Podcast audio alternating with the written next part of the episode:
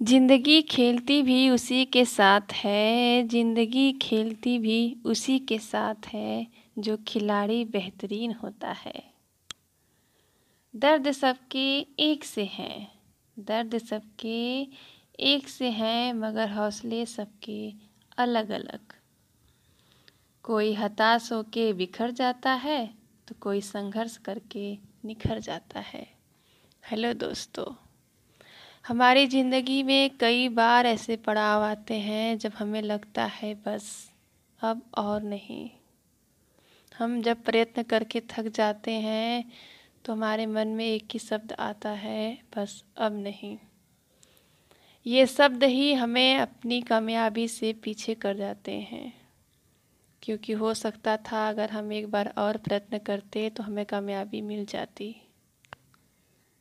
ऐसा कई बार देखा गया है। आज की हमारी कहानी की शुरुआत होती है एक राजा से, एक राजा, जो बड़े ही अच्छे थे। किसी से भी मित्रतापूर्वक बातें किया करते थे। उनकी प्रजा राजा से बहुत खुश रहते थे, क्योंकि राजा दिल के बहुत ही अच्छे थे। राजा अपने प्रजा से या कोई इनसे मिलने आए या मित्र हो सबसे बहुत ही प्यार से बातें किया करते थे। एक बार विदेश से कोई आता है और राजा के महल में रुक जाता है। राजा से बातें करता है और राजा के प्रजा द्वारा जो उसकी सेवा की गई थी, उन सबसे वो बहुत खुश होता है। राजा दिल के इतने अच्छे थे कि उनकी प्रजा या कोई भी जब भी उनके महल में आता, राजा के लिए कुछ न कुछ गिफ्ट ज़रूर लेके आता। कोई न कोई उपहार ज़रूर लाता। कोई फल फूल लाता तो कोई सोने के कुछ लाता, कोई चांदी के लाता। तो वो आदमी उसी महल में रहता है। राजा के व्यवहार को देखकर बड़ा पसंद होता है। और जब वो वहाँ से निकलने लगता है तो राजा को एक पत्थर देता है। उपहार के तौर पे राजा को पत्थर बहुत पसंद आता है, क्योंकि पत्थर बहुत ही खूबसूरत लग रहा था देखने में। एक अजब सी ही चमक थी इस पत्थर में। राजा को उपहार बहुत पसंद आया तो उन्होंने अपने मंत्री को बुलाया। कहा, मंत्री, लो, इस पत्थर में कोई मूर्ति बनवा दो, किसी भगवान की। मैं इसे अपने मंदिर में रखूँगा। मंत्री कहता है, जो हुक्म राजा जी। मंत्री आता है और पत्थर उठाता है और मूर्तिकार के पास पत्थर लेकर पहुँच जाता है। मूर्तिकार से कहता है कि ये लो, इस पत्थर पे एक सुंदर सी मूर्ति बना दो। राजा का ये हुक्म है। अगर तुमने इस पे एक अच्छा सा मूर्ति बना दिया तो राजा तुम्हें सौ सोने के सिक्के देंगे। और जो तुम मांगोगे, तुम्हारी मुँह मांगी कीमत भी मिलेगी। मूर्तिकार सोचता है, जो मैंने अपनी ज़िंदगी भर मेहनत करके नहीं कमा पाया, वो इस पत्थर में मूर्ति बना के कमा लूँगा। अब लगता है मेरी ज़िंदगी बहुत खूबसूरत होगी। अब मैं इतने सारे पैसे लेकर खूब आज़ाद से रहूँगा।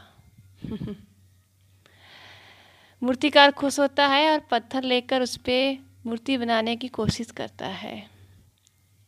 वो पत्थर पे कई बार हथौड़े से चोट पहुंचाता है, पर पत्थर में कोई फ़र्क ही नहीं पड़ रहा था।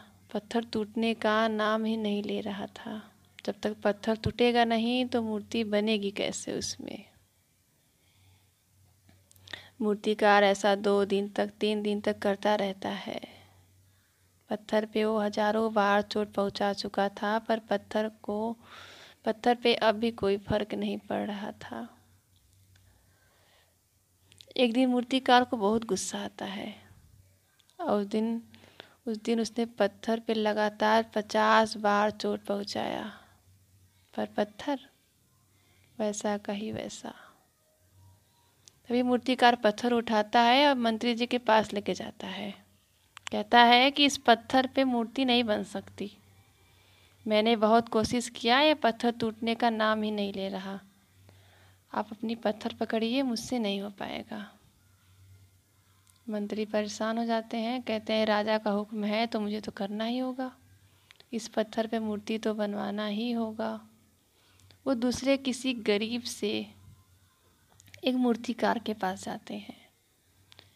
एक नॉर्मल सा मूर्तिकार था जिसे बहुत कम लोग जानते थे, बहुत कभी कदार काम मिल गया, नहीं तो नहीं। जाता है, कहता है, मंत्री कहते हैं कि लो, इस पर एक सुंदर सी मूर्ति बना दो। तुम्हें सौ सोने के सिक्के दिए जाएँगे और जो मांगोगे वो दिया जाएगा। मूर्तिकार पत्थर लेता है, उस पर एक हथौड़ी मारता है पत्थर टूट जाता है। और उस पर सुंदर सा मूर्ति बना के मंत्री जी को दे देता है। जब मंत्री जी मूर्ति लेकर आ रहे थे, रास्ते में बस एक ही बात सोच रहे थे कि सारा प्रयत्न तो उस पहले वाले मूर्तिकार ने किया था। सारी कोशिशें तो उसकी थी। उसने अगर एक और बार ट्राई किया होता, एक और बार कोशिश किया होता तो शायद आज ये सौ सोने के सिक्के और मुँह मांगी कीमत आज उसकी होती। दोस्तों, इस कहानी से हमें यह सीख मिलती है कि ज़िंदगी में हमें प्रयत्न अवश्य ही करना चाहिए। ये नहीं कि एक बार किया, दो बार किया, बस। अगर आपके सपने बुलंद हैं, आपके सपनों में उड़ान अवश्य भरेगा। बस खुद पर भरोसा रखें। कामयाबी हमसे दूर बस कुछ क्षण ही होती है जब हम हार मान जाते हैं। आज की हमारी कहानी हमें यह सीख देती है कि संघर्ष ही ज़िंदगी का नाम है। प्रयत्न करिए, सफलता अवश्य ही मिलेगी। हमारी अगली कहानी अब अगले एपिसोड में। धन्यवाद।